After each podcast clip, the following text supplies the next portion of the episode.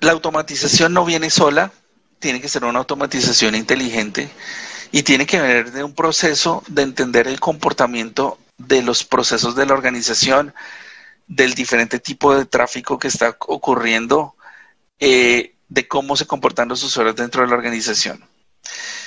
Y según Kaspersky, el 69% de las organizaciones reconocen que no podrán responder a amenazas críticas sin automatizar sus procesos con inteligencia artificial.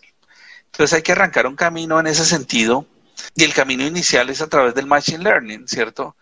Porque el Machine Learning tiene una ventaja bien interesante y es coger una Big Data bien importante y empezar a analizar esos datos, correlacionar la información, encontrar patrones, comparar patrones, entender deltas de esos patrones, porque puede haber variaciones de ataques que una regla estática en un correlacionador jamás detectará, porque es estática precisamente, mientras que en un mecanismo de Machine Learning tiene unos umbrales de, de comportamiento que permite entender ese diferencial, con lo cual podemos lograr mecanismos más eficientes de automatización.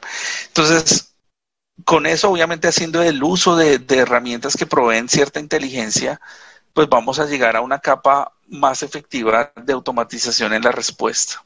Pero ¿cuáles son los drivers de, de, esa, de ese machine learning para automatización en seguridad? Primero es que cualquier mecanismo que se implemente tiene que tener escalabilidad.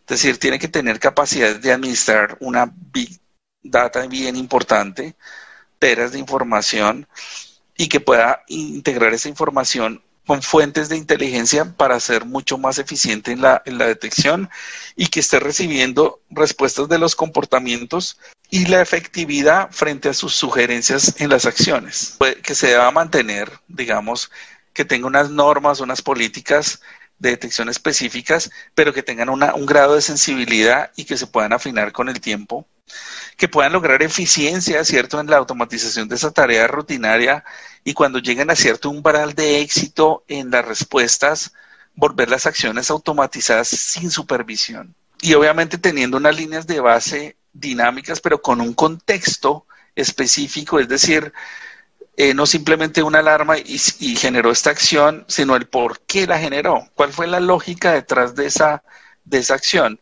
Eso es muy importante. ¿Cuáles son los peligros de no supervisar? Cuando, por ejemplo, tenemos eh, sistemas como SAP y si esos sistemas no se controlan adecuadamente pueden generar afectación en la productividad de la organización.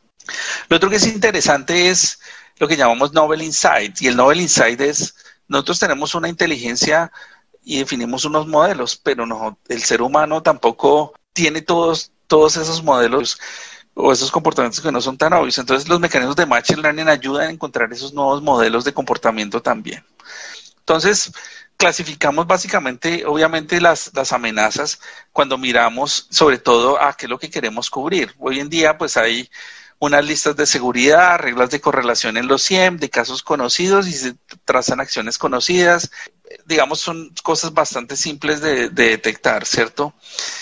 Pero hay unos que son más, eh, más difíciles, como por ejemplo anomalías de comportamiento en la detección.